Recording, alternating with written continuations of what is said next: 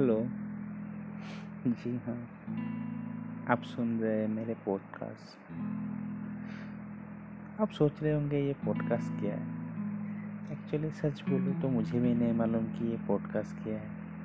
पर हाँ जो भी है, बहुत ही अच्छा लगा कि एटलीस्ट मैं कुछ कह सकता हूँ। सुनेंगे तो आप बाद में।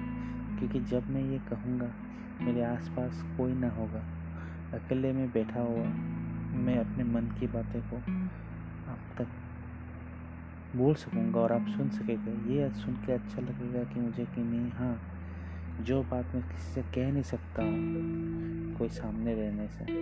और जो ही आदमी मेरे बात सुन रहे हैं, मेरे कहने के बाद धन्यवाद